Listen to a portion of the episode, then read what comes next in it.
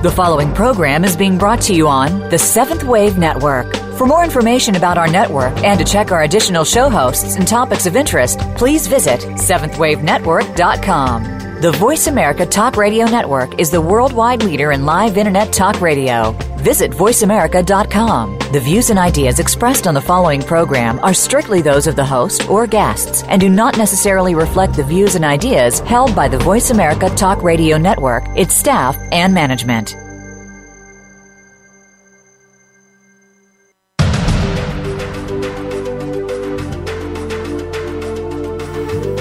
Welcome. You have entered the realm of eleven eleven Talk Radio. Your host is Simran. It's time to discover your own language with the universe. Empower yourself, broaden your mind, open your heart, and discover who you are. Now, here's your host, Simran. Welcome. Today is an exciting day. We are heading towards the end of two thousand sixteen, a nine year, which means many completions as we move into two thousand seventeen, and that will be new beginnings. This is an opportunity to really check in with yourself and dive into the gratitude for your humanness, as well as the elation and celebration of your divinity. They walk hand in hand as you are the bridge between the two. And my guest today definitely knows this walk. Not only does she knows this walk, she knows how to lead this walk. I want to share with you a poem from her book, Rise, Sister, Rise. It is your humanness that inspires me, your ability to choose to rise fall after fall. It's your humanness that inspires me.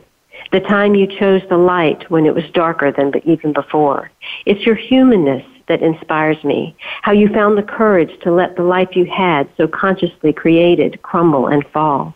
It's your humanness that inspires me. When you share your heart, cracks and all. It's your humanness that inspires me. That you tell the truth about how hard life got and how you're different from before. It's your humanness that inspires me. The day you let your old self die in order for who you were becoming to be born. It's your humanness that inspires me. How no matter how many times you doubted it, you never stopped answering the call. This is from Rebecca Campbell's book, Rise, Sister, Rise, a guide to unleashing the wise, wild woman within. And what an amazing, wild, wild woman this beautiful goddess is. Rebecca Campbell is a best-selling author of Light is the New Black and Rise, Sister, Rise, as well as an intuitive guide. She teaches internationally, encouraging people to answer the callings of their soul, do the work that they came here to do, and create a life that is in alignment. Rebecca is also an award-winning creative director and creator of The Work Your Light Lightworker Community and the Rise Sister Rise Sisterhood. In two thousand fifteen, she was awarded the Promising New Talent Award by Mind Body Spirit Festival in London. And in two thousand sixteen, Rebecca received Emerging Voice by Kindred Spirit, Kindred Spirit Man- Magazine and was honored to receive the one hundred Women of Spirit Award by Dadi Janki of the Brahma Kumaris for feminine leadership and spiritual service. She is also featured in the new issue of eleven eleven Magazine that just released. It's our Eternal Radiance issue, and you can read a little bit more about her, and there's a link directly to her website there as well. But you can also find her at rebecca campbell dot me. Without further ado, welcome, Rebecca, to eleven eleven Talk Radio. Oh, thank you, Simran. I'm so happy to be here with you. I, you know, I love everything eleven eleven and everything I hear you speak about. Like I know that you feel the same about my work. I think that we we're we're gathered uh, with like-minded people, and it's such a delight to be on the call with you today. Uh, most definitely. I know your own affiliation with elevens, as I saw them in your book frequently with different things that you did and days that happened and. And even things on your website, so I can definitely see that you are an eleven eleven angel as well. The book is intimate, it's beautiful, it's raw, it is powerful, it is vulnerable, it is uh, everything that we all experience in our own ways with our own details, but sometimes don't have the words to really speak it.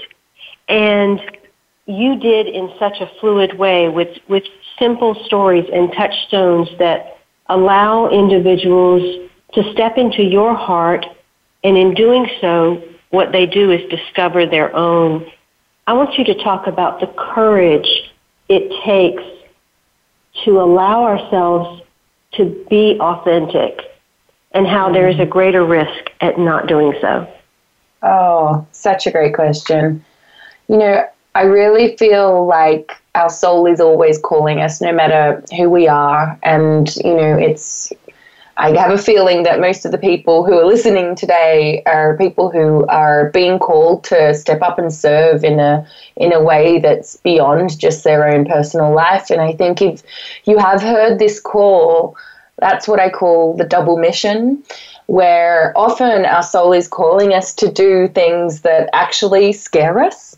And in my experience, particularly if you do feel called to be of service, often the the the actual call and, and the and the and the path of answering that can be really scary and takes a lot of courage. And often the only thing scarier than answering the call is not answering it. Because it's like that that call of the soul, that niggle, it's just, it's always there. And in my experience, and I've seen it time and time again with so many people at workshops and working one-on-one, you know, I'm I'm not alone in this. So many of us have been called in this way. And and this period of history particularly, it's like we're all being called to step up, and the the often the process of doing that doing it isn't easy. Well, you said, you know, this period of history we're being called to step up, and so often we hear those phrases of mm. this is the time we were waiting for, or we were born mm. for this time, or it is the time where the feminine is rising. And oftentimes those can kind of go in one ear and out the other because they're said mm. so much. And you, in reading this book, you deeply understand what those words mean. Can you talk about why this really is the time and how necessary it is for the feminine to rise on one hand, both in men and women, mm-hmm. but even more so how necessary it is for women to finally step beyond any barriers of who they have been to into who they really are? Mm. Well, first of all, mystics and sages of all the ages have been predicting this time. So, you know, you, if you look into ancient civilizations, many of them point towards this time, you know, around the two thousand eleven, two thousand twelve being like a big um, catalyst year for this new era that we're stepping in. I call it the Age of Light. Yogi Bhajan called it the Age of Aquarius. Uh, Mayans call it the New Dawn. So, you know, if If you if you look back, you can see that many civilizations have predicted this time. Um, astrology does the same thing. Um, but I think for me, you know, I was just in the States recently, and I, I'm, I'm from Australia and I live in London, but I was traveling around all, all around the U S for three weeks, which was around the election. And, you know, regardless of how everyone wanted it to go, and I know there was a lot of people who felt a lot of grief with the results and all of that, but I have to say for me, when I was there, as well as feeling all the grief, I also felt this this real lifting, where it was like all of the polarity that already exists on the planet, it was like everyone can see it now, regardless yeah. of what everyone believes and which way everyone wanted it to go. But it's like, and this to me is what the rising feminine is about.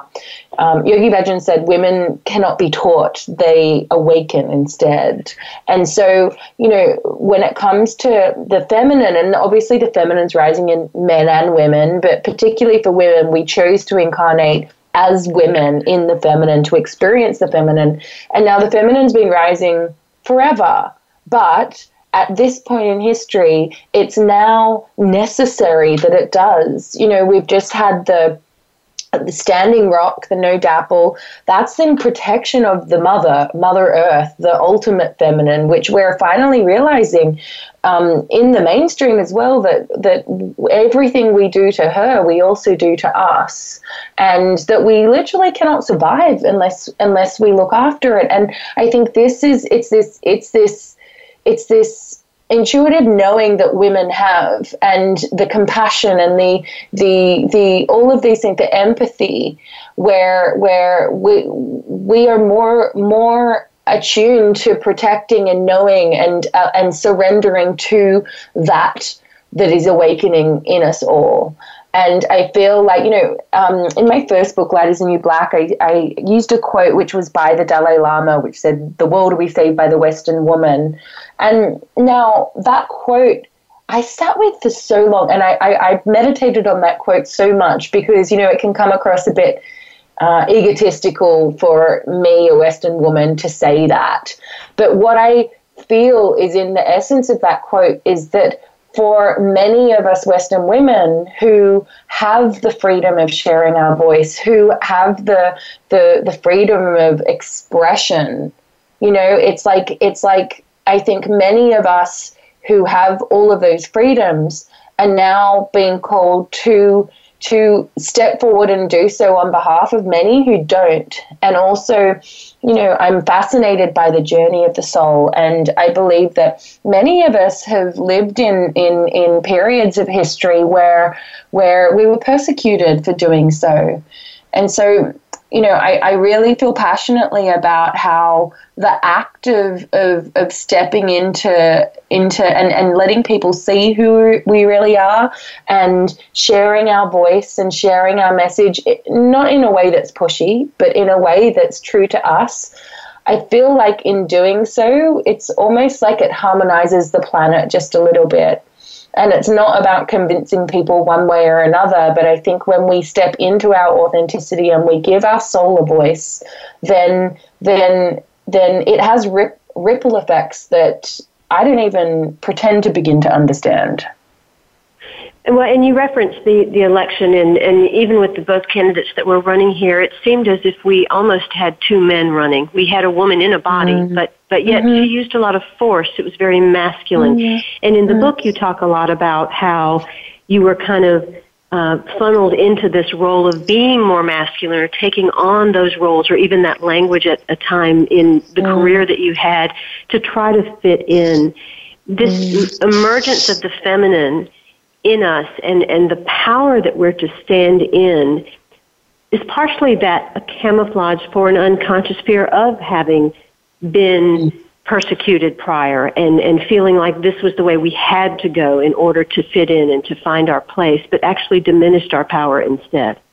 Mm, yeah, that's such a big one, and you know, I think it's a it's a never-ending process, really. Like, um, yeah, I think particularly in the corporate world, I'm speaking from myself, my own experience, but I know many other women who echo the same the same um, thoughts of of really the corporate world can often be such a man's world. And this is not saying that men make it a man's world. It's just it's just what it is. It's a lot more linear. And for me personally, I there were few women in the industry I was in, as as in the, the path that I had chosen within that industry and as a creative director. There weren't that many women, but the women that there were, they were even more masculine than some of the men. It was almost like, and I did exactly the same thing. It was like, I need to show that I'm tough and no one can no one can push anything aside from me. I need to prove myself in this way. And what I didn't understand then was that actually in doing so, I was I was pushing down my real feminine power. I wasn't drawing on my intuition. I wasn't I wasn't using my femininity as my power at all. And by that, I don't mean manipulating through sex and flirting or whatever. I mean just like that that that potent power, the intuition, the wisdom, the the presence that a woman has, the softness as well, the vulnerability, the um, the empathic nature.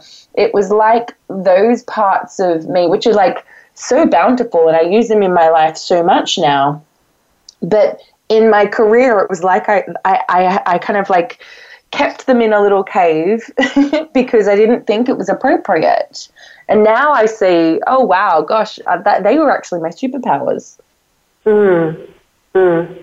I love the chapter that you go into where you talk about pressure versus pleasure, because so often we fall into those conditioned behaviors and the fight or flight response of doing everything from that place of pressure and feeling like we're having to fit in or having to achieve or having to attain or or even create success in the terms that success has been portrayed in our world. But yet this opposite of view of pleasure speaks to a whole different aspect of us. It is the the juice of the soul. Talk a little bit about pressure versus pleasure in your own experience. Well, I think it's really interesting because I'm someone who, I'm quite ambitious. And when I say ambitious, I mean, like, I am dedicated and I'm dedicated to creating a life's work. I was when I was in a different industry, and I certainly am now that my life is very aligned and I, I know I'm doing my soul's work. And so I I get a lot of pleasure from working hard, actually, and I get a lot of pleasure from giving my best and doing my best. But I think what's interesting around pleasure versus pressure is that, for me anyway, I the the work when I when I realized that I was waking up each morning and I could feel this, it was just like this subtle anxiety, and it was very hard to pinpoint because I'd always had it. I didn't realize I didn't have it. Like I did, I never didn't have it. And one morning I woke up and I was like, oh my gosh, it's like this is what's driving me. What's driving me is this pressure, this like, you know, and it was a combination of sometimes it was fight, sometimes it was flight, and sometimes it was freeze. but but it was that's what was driving me. And I, I kind of really inquired deep into it and said, okay, well, what if I made pleasure my driver? And the most amazing mm. thing was, for me, nothing changed except for what was the emotion that was and the energy that was driving it. So when I chose to make pleasure my driver, actually the amount of hours I was spending showing up, that didn't change.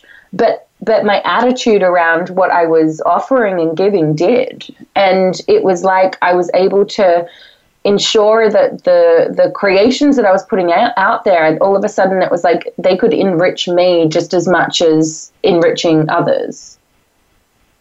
That's a really powerful statement, that nothing changed other than your attitude and your, it was the approach. And yes. But otherwise it was still okay to work hard. It was still okay to have ambition. It was it was simply that it was now being fueled from something that was going to nourish and fill you, as opposed to deplete you and and be more just willpower as opposed to the assistance of divine power. Yeah, it's so interesting, isn't it? And it's that that um, the switch from, like, you know, service to self before service to others. And, you know, all the healers and and soulpreneurs out there, it's like we're so committed to doing this work that that. Often we'll give and give and give and give and give until we're completely depleted. Um, whereas it's almost like this retrain where it's like, no, no, no, fill up the well first, fill up the well first, you know. How do you find that?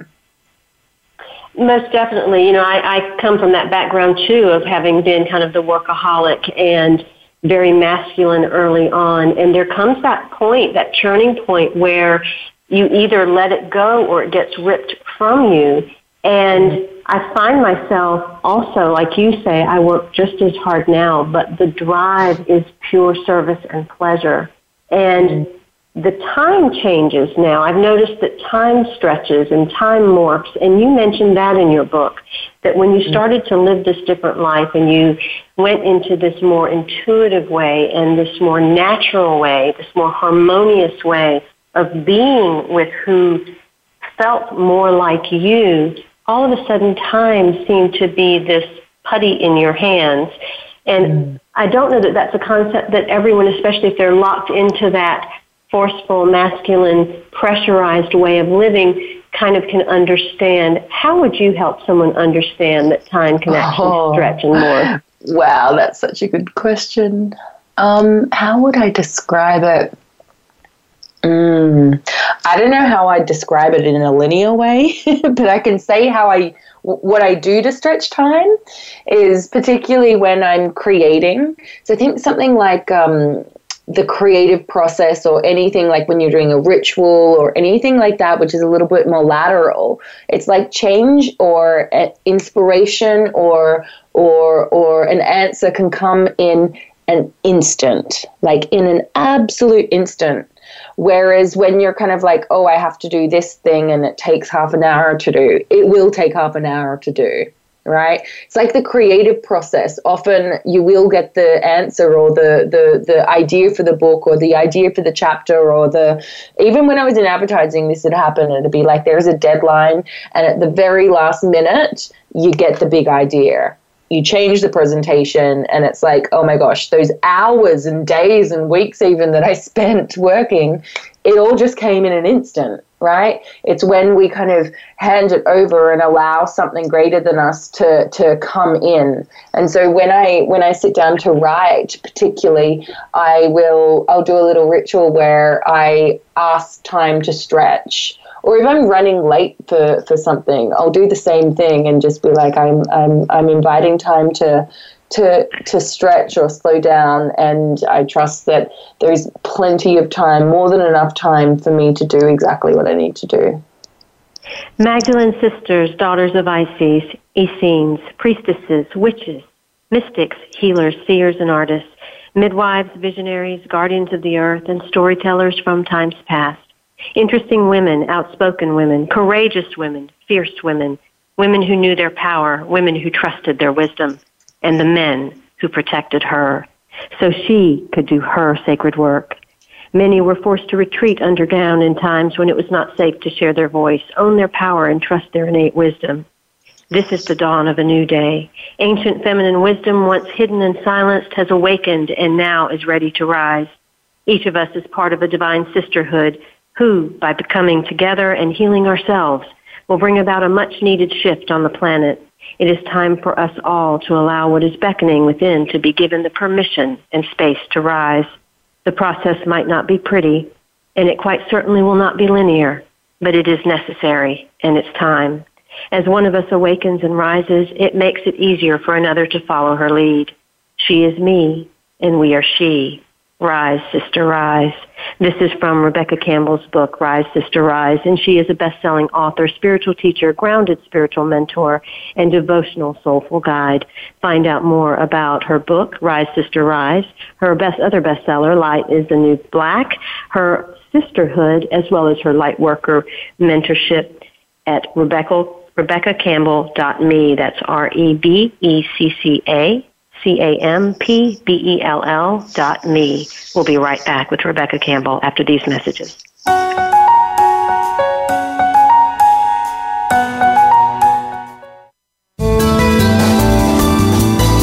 The Voice America seventh Wave Channel. Have you seen eleven eleven? Do you wonder why certain numbers keep showing up in your life? eleven, one eleven, twenty-two. thirty-three, four hundred forty-four, people all over the world are seeing eleven eleven and learning the language of universal communication. Subscribe to eleven eleven Magazine today, eleven eleven mag dot com. eleven eleven Magazine is a bi-monthly online publication that offers a rich multi-sensory experience. Engage with experts and topics of consciousness. Become enlightened, empowered, and energized, so you live a passionate and authentic life of conscious choices. eleven eleven Magazine, a daily staple for lifting the mindset, expanding the heart, and experiencing greater aliveness. eleven eleven Magazine. Order now at w w w dot eleven eleven mag dot com. eleven eleven mag dot com. This is the Voice America seventh Wave Channel.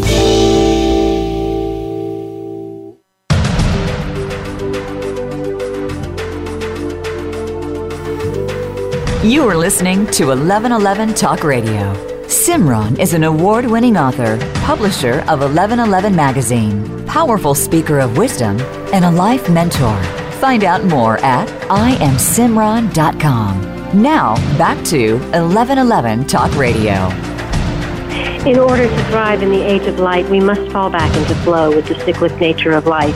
To do this, we must move from a me focus to a we focus, and remember that all of life is part of a larger whole. We are not separate from the earth, rather we are part of it. We are the ones that run the risk of not surviving if we don't heed her calls.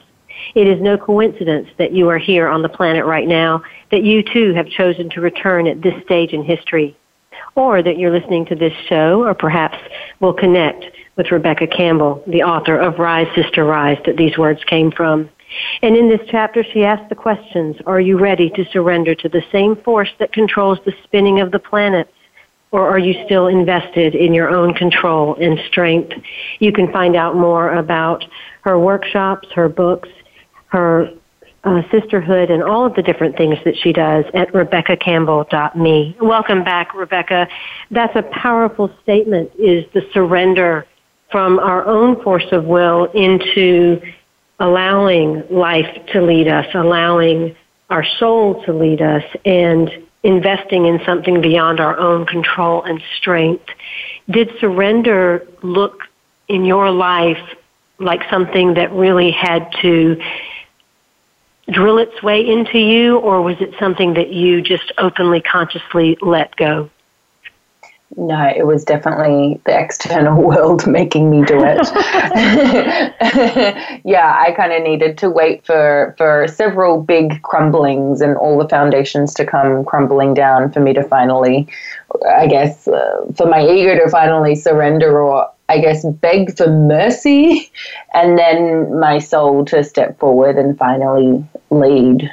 Yeah, it was really, you know, when I was a young girl, like a teenager, I remember picking up my first book, which is was actually done by my, my publisher, Hay House, and I had a very clear vision of the work I was meant to, that I was here for, that I was meant to write lots of books, and that that would be my publishing house. And I, I saw it very clearly, but I was trying to figure out how the hell to make it happen. And so I chose, you know, like like many people who are called to to to do this work, um, not all of us, but some of us, I was actually just really, really scared to step into it, to be honest, and kept on waiting to feel ready, kept on waiting for permission, kept on waiting to feel more qualified. But really, at the end of the day, I was just scared to sh- share my soul's voice. That's just that's just the truth of the matter. I I I. Um, rationalized to myself that, you know, no, I'll go into advertising, I'll put positive messages out there, and I'll, I'll do my work that way.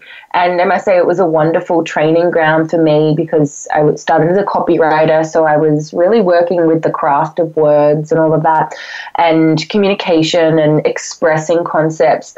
But at the end of the day, I was just, I was avoiding what I knew my soul was calling me towards.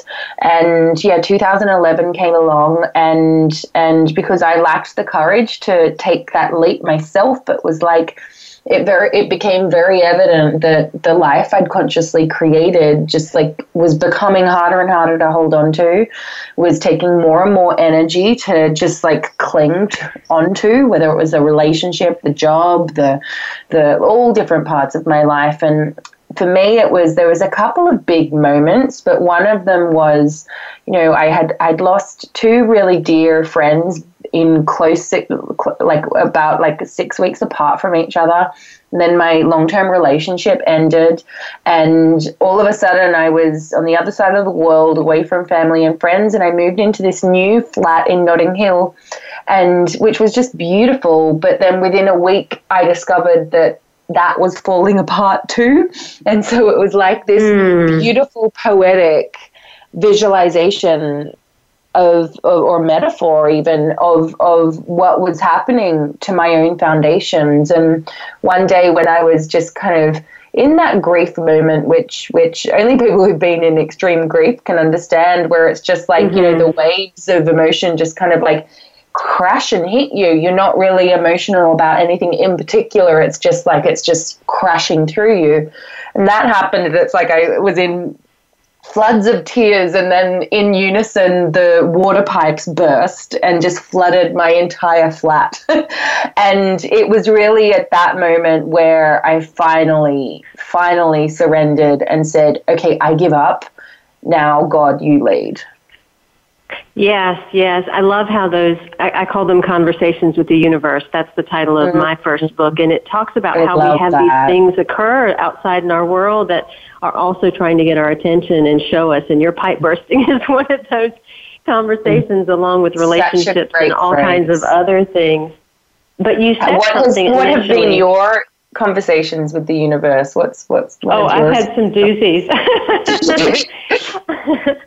I, um, you mentioned about the ego surrendering, and you were talking about the fears that were taking place and, and feeling like you had the voice that you could get out and speak and things like that. That is all the ego's ideas and the ego's thoughts. The, the soul itself doesn't really have any inhibitions or any fears or uh, wariness about stepping out. It is us moving beyond our egos and our identities that are really holding us back, would you think also? Yeah, I do think that. I, you know, I've, I've thought a lot about, you know, the difference obviously between the ego, the soul, and then also the spirit. And, mm. you know, my, my, my opinion and, and, and understanding of it is, is very fluid and constantly changing. But at the moment, for me, I think the soul is courageous. The soul knows exactly where to go.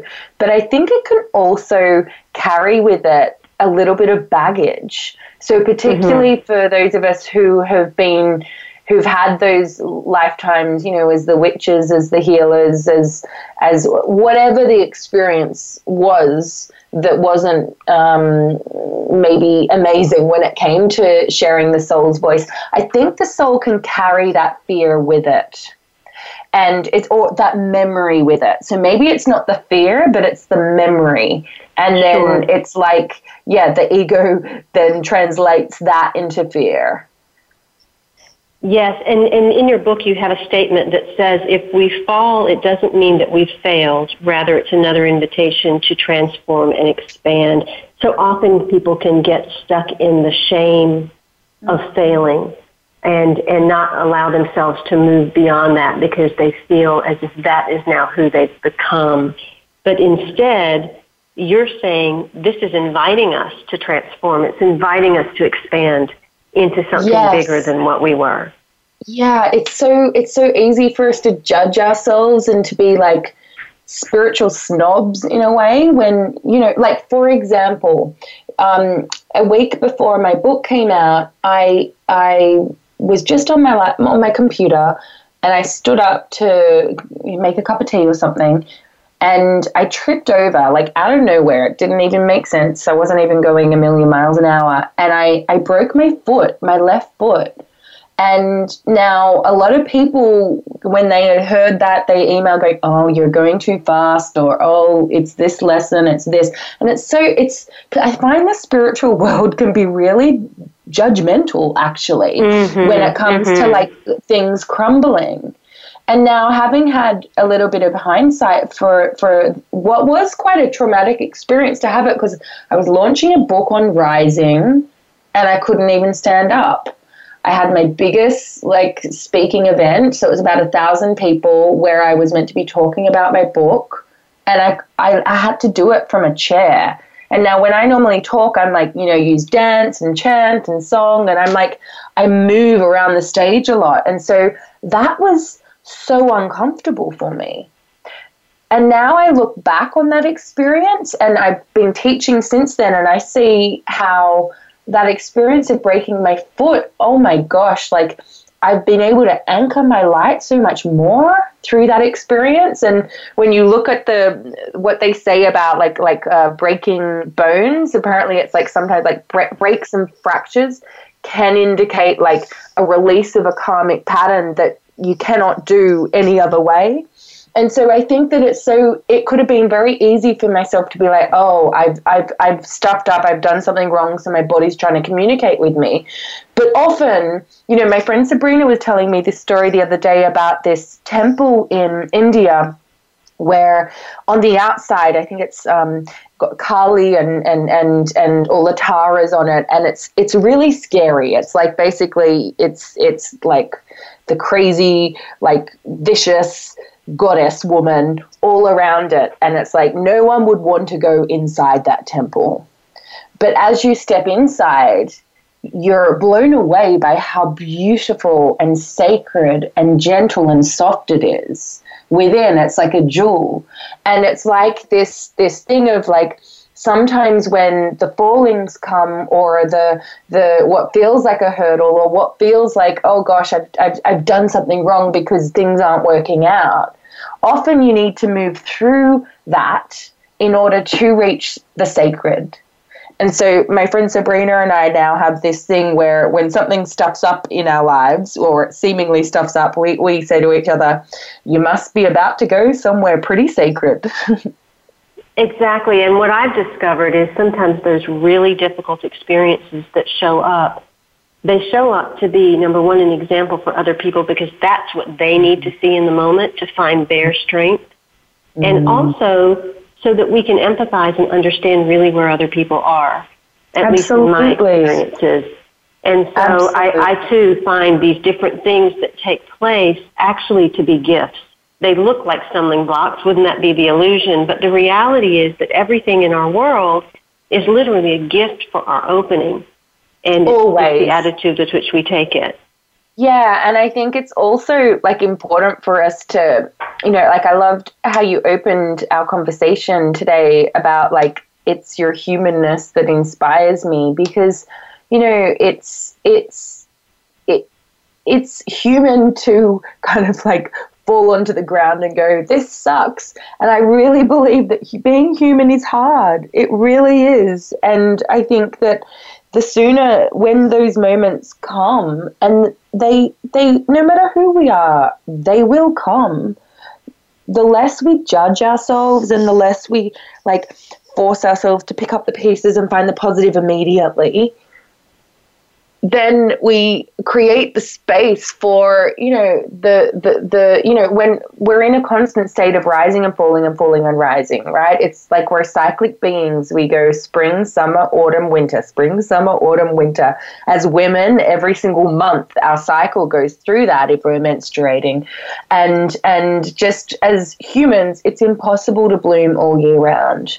And so the more we can we can see the the good experiences and the bad experiences as both good, then the the the I think then we can surrender even more greatly to that never-ending cycle that we're in. Beautiful. We have about two minutes before our next commercial break, but I want you to talk a little bit about how many women unconsciously or consciously have suppressed their voices because they're so afraid of being criticized, or they have these memories in their bodies and in their souls of being burned at the stake or being exiled because of what they had to say. That's mm-hmm. something that has kept women back. So talk a little bit about that and, and how you have moved beyond those memories. Mm. Well, I think if there's anyone on the call who feels called to share their voice in, in a way, big or small, where it's like writing or teaching or holding a circle, I want to say to you that that that it's time to answer it, and that the more that you share your voice, and it's only through letting people see us, really, really see us, and through sharing our voice, through stepping forward and letting people see us, that that that our people can actually find us. And so the people who don't don't try and com- convert people, rather talk to the people who can hear you, because they're looking for you just as much as you're looking for them. Wise words from my guest, Rebecca Campbell. She's a best-selling author, spiritual teacher, intuitive spiritual spiritual mentor, and inspirational speaker. Rebecca guides us to courageously answer the unique callings of our soul so that we can light up the world with our presence. You can find out more at rebecca campbell dot me. She is featured in the current issue of eleven eleven Magazine, which is themed Eternal Radiance. And I'm going to read another fabulous passage from her book, which is the chapter on the never-ending process of rising. Rising is uncomfortable, and in many cases it ain't pretty. Fairy tales and movies glorify the process, suggesting that there is an end point to get to, a happily ever after where all of our ducks are perfectly lined up in a row.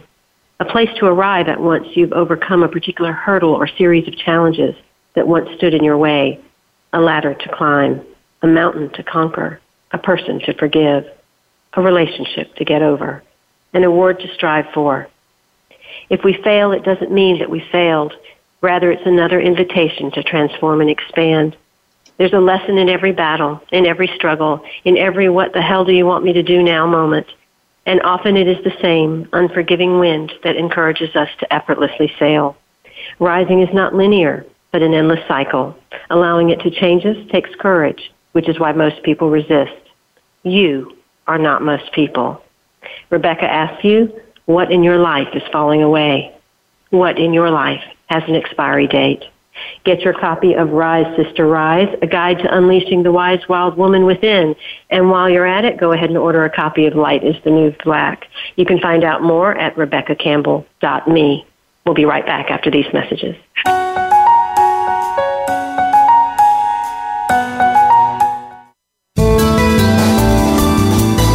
The seventh Wave Channel on the Voice America Network. Have you seen eleven eleven? Do you wonder why certain numbers keep showing up in your life? eleven, one eleven, twenty-two, thirty-three, four hundred forty-four. People all over the world are seeing eleven eleven and learning the language of universal communication. Subscribe to eleven eleven Magazine today, eleven eleven mag dot com. eleven eleven Magazine is a bi-monthly online publication that offers a rich multi-sensory experience. Engage with experts in topics of consciousness. Become enlightened, empowered, and energized so you live a passionate and authentic life of conscious choices. eleven eleven Magazine, a daily staple for lifting the mindset, expanding the heart, and experiencing greater aliveness. eleven eleven Magazine. Order now at w w w dot eleven eleven mag dot com. eleven eleven mag dot com. This is the seventh Wave Channel on the Voice America Network.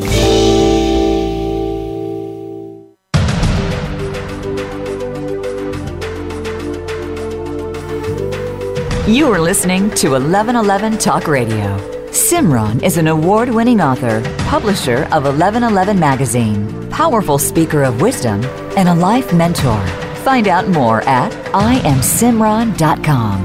Now, back to eleven eleven Talk Radio.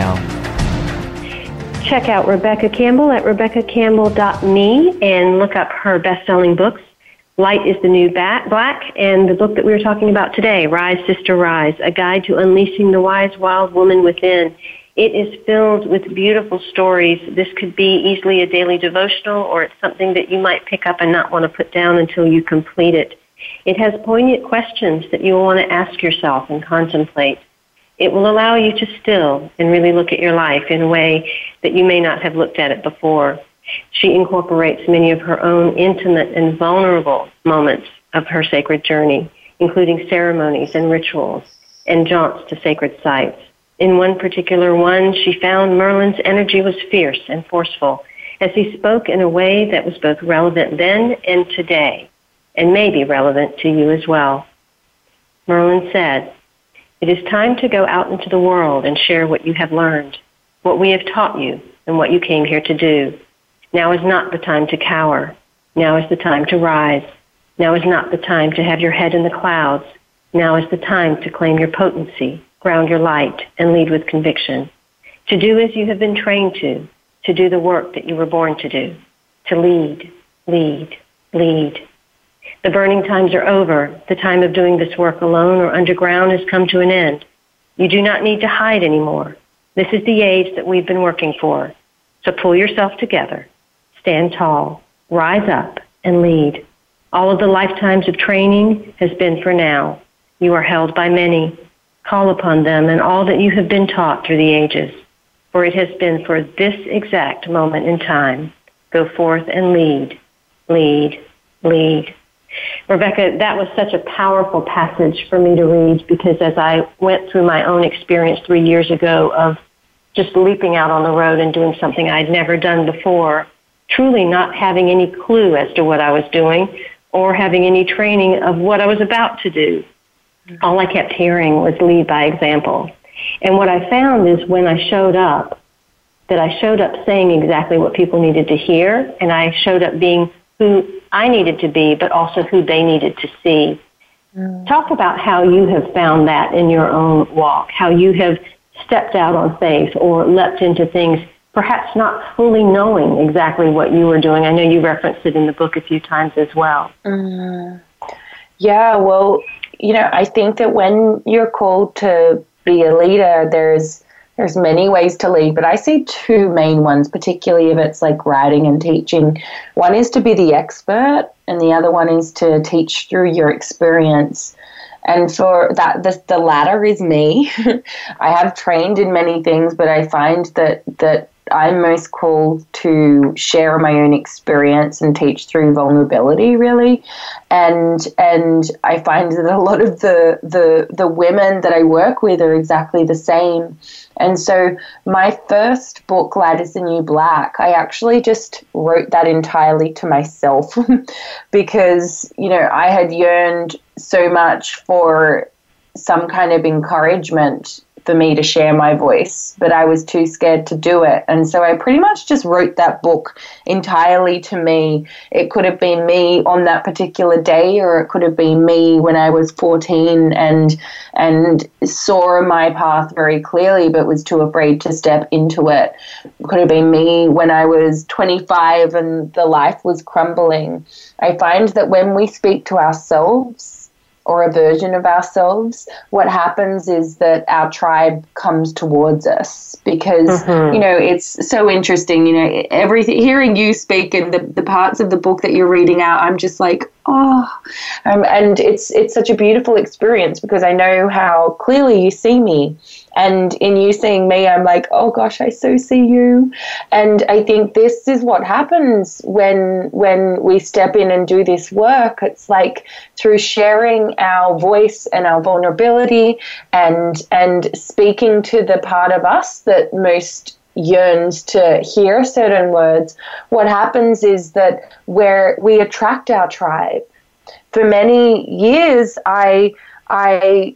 it was like I was hiding. And I think so many of us do this. It's like, as humans, our deepest, one of our deepest desires is to be truly seen and witnessed and understood. And particularly if we're from a soul lineage where we remember times where it would be like people w- would initiate you, say the path of the priestess or, you know, and we're just yearning for uh, people to recognize and see us. See who we are at soul level.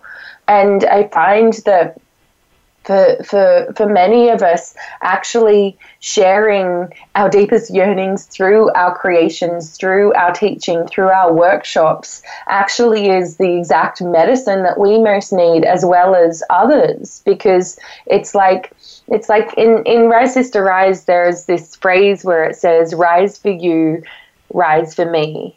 When you rise first, you rise for she." And so it's like in one of us stepping forward, we're not just stepping forward for ourselves. And it's like every per- one of us who steps forward, we do so on behalf of she or we or all of us all together. That's beautiful. You talk, you have the very mystic quality to you, and that is the the, the one who teaches by example, the one who is here to be vulnerable and to say, I'm going to show you through my own experience. And part of that experience, and what resonated so much in the book with me, because I write this way also, is you use poetry and you talk about song. And and that is very much also the mystical path and part of the voice that has to open for us to allow the stronger, more powerful soul and spirit voice that wants to come forward. Talk about the importance of allowing yourself to awaken the poet and the songstress and the chantress within you. Mm, well, I think the poetry and music and creativity, and particularly ritual, it is the language of the soul. And, and you know, when we're, for me, the process of writing, and particularly writing Rise Sister Rise, it was like, it was like, it's like nectar, you know, when you're when you're mm. finding the poetry. It's like it is the language of the heart as well. And it's like you hear a whisper or you hear a phrase or you feel a rhythm, you know, and you, you can you can feel when it's the voice of the soul, because first of all, when you read it out loud, your voice is probably lower. And it's probably got this beautiful rhythm to it. And somehow it's like, for me, it's like it's like catching the, the words of the soul is the most easy thing you could possibly do. But it's also the thing that takes most trust and risk because I find it, it's like a dance. And and and it's like you have to kind of leap on out and trust that the words will catch you. Yeah. I, I have so much reverence for the shadow. So much of my own work is about embracing the shadow and understanding that the light truly rests in the well of grief and in the places of darkness. You too address the shadow. You address the anger and the rage that we hold that must be expressed, and how necessary that place of the shadow can be in our lives, especially for the soul journey. Talk a little bit about that suppressed anger and rage and how it needs to come up and how you view the shadow. Mm. Well, I view the shadow as, as oh gosh, it's it's such a diff, I find it really difficult to talk about the shadow because there is this connotation that the shadow is like bad or dark or negative. But I kind of see the shadow as like the human part of us, which is, you know, it's it's it's it's the invitation to get to the light. You know, mm. it's like we can't get to the light without it. And and the more that we judge it, the further away from the light that we actually get.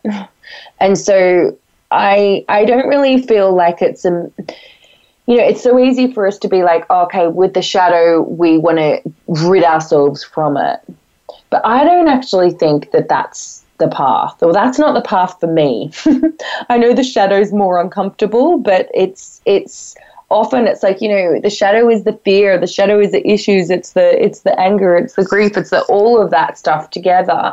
And you know, I, I see fear as the gatekeepers to the gifts, and I see uncomfortableness as the invitation for the soul growth. And so I just don't really see how how th- how the light and and and like that beautiful devotion and connection with the soul is possible without it. That's where I. I'm sit so resonant. It. Yes, I'm so resonant with that. In my book, Your Journey to Love, I equate the shadow as the human and the lover, and the divine oh. as the beloved and oh, the that's light. So beautiful. And so to me, you that's cannot so have beautiful. One without the other. So I agree with you mm-hmm. wholeheartedly. Uh, mm-hmm. My guest today has been Rebecca Campbell, and she is the best-selling author, spiritual teacher, intuitive spiritual mentor, and inspirational speaker. She guides us to courageously answer the unique callings of our soul so that we can light up the world with our presence. You can find out more about her tribe, her sisterhood, the uh, different books that she writes, and the different things that she's doing at rebecca campbell dot me. As a closure to this show, I want to express deep gratitude to you, Rebecca, and also share a beautiful passage from the end of your book. In doing this sacred work of the feminine, know that you are never alone. For each step you take in your rising, you also take for she. May you forever feel the support of your sisters, those who came before, and those who are rising alongside. Rise, sister, rise. Today we honor the powerful, wise, compassionate, ferocious woman that you came here to be, and the unique medicine that you came here to share. We kiss the earth before you as you step into your potency as a wise, wild woman and a priestess of the high. The waters ahead may not be smooth sailing. The path of rising in times of change never is. When the seas get choppy, know that all of life is working with you, not against you, and that you have everything you need within you to get through any wave, wind, or storm. No matter how dark it gets, may you never stop seeing the light seated within it all, and most of all, may you forever hear her whisper, rise, sister, rise. As a prayer for times of remembering, take a deep breath, close your eyes and take in these beautiful words from Rebecca Campbell. May every soul hear the whispers of times forgotten. May every body be unleashed and unchained. May each vow of silence be dissolved forevermore. May all seeds of light planted sprout, rise, and bloom. May sacred lands continue to sing songs of remembering. May every human heart beat in harmony with the rhythm of life. And so it is, and so it is, and so it is. Get your copy of Rise, Sister, Rise, A Guide to Unleashing the Wise Wild Woman Within, and go to rebecca campbell dot me to find out more about this amazing, beautiful goddess. Until next week, I am Simran, in love, of love, with love, and as love. Be well.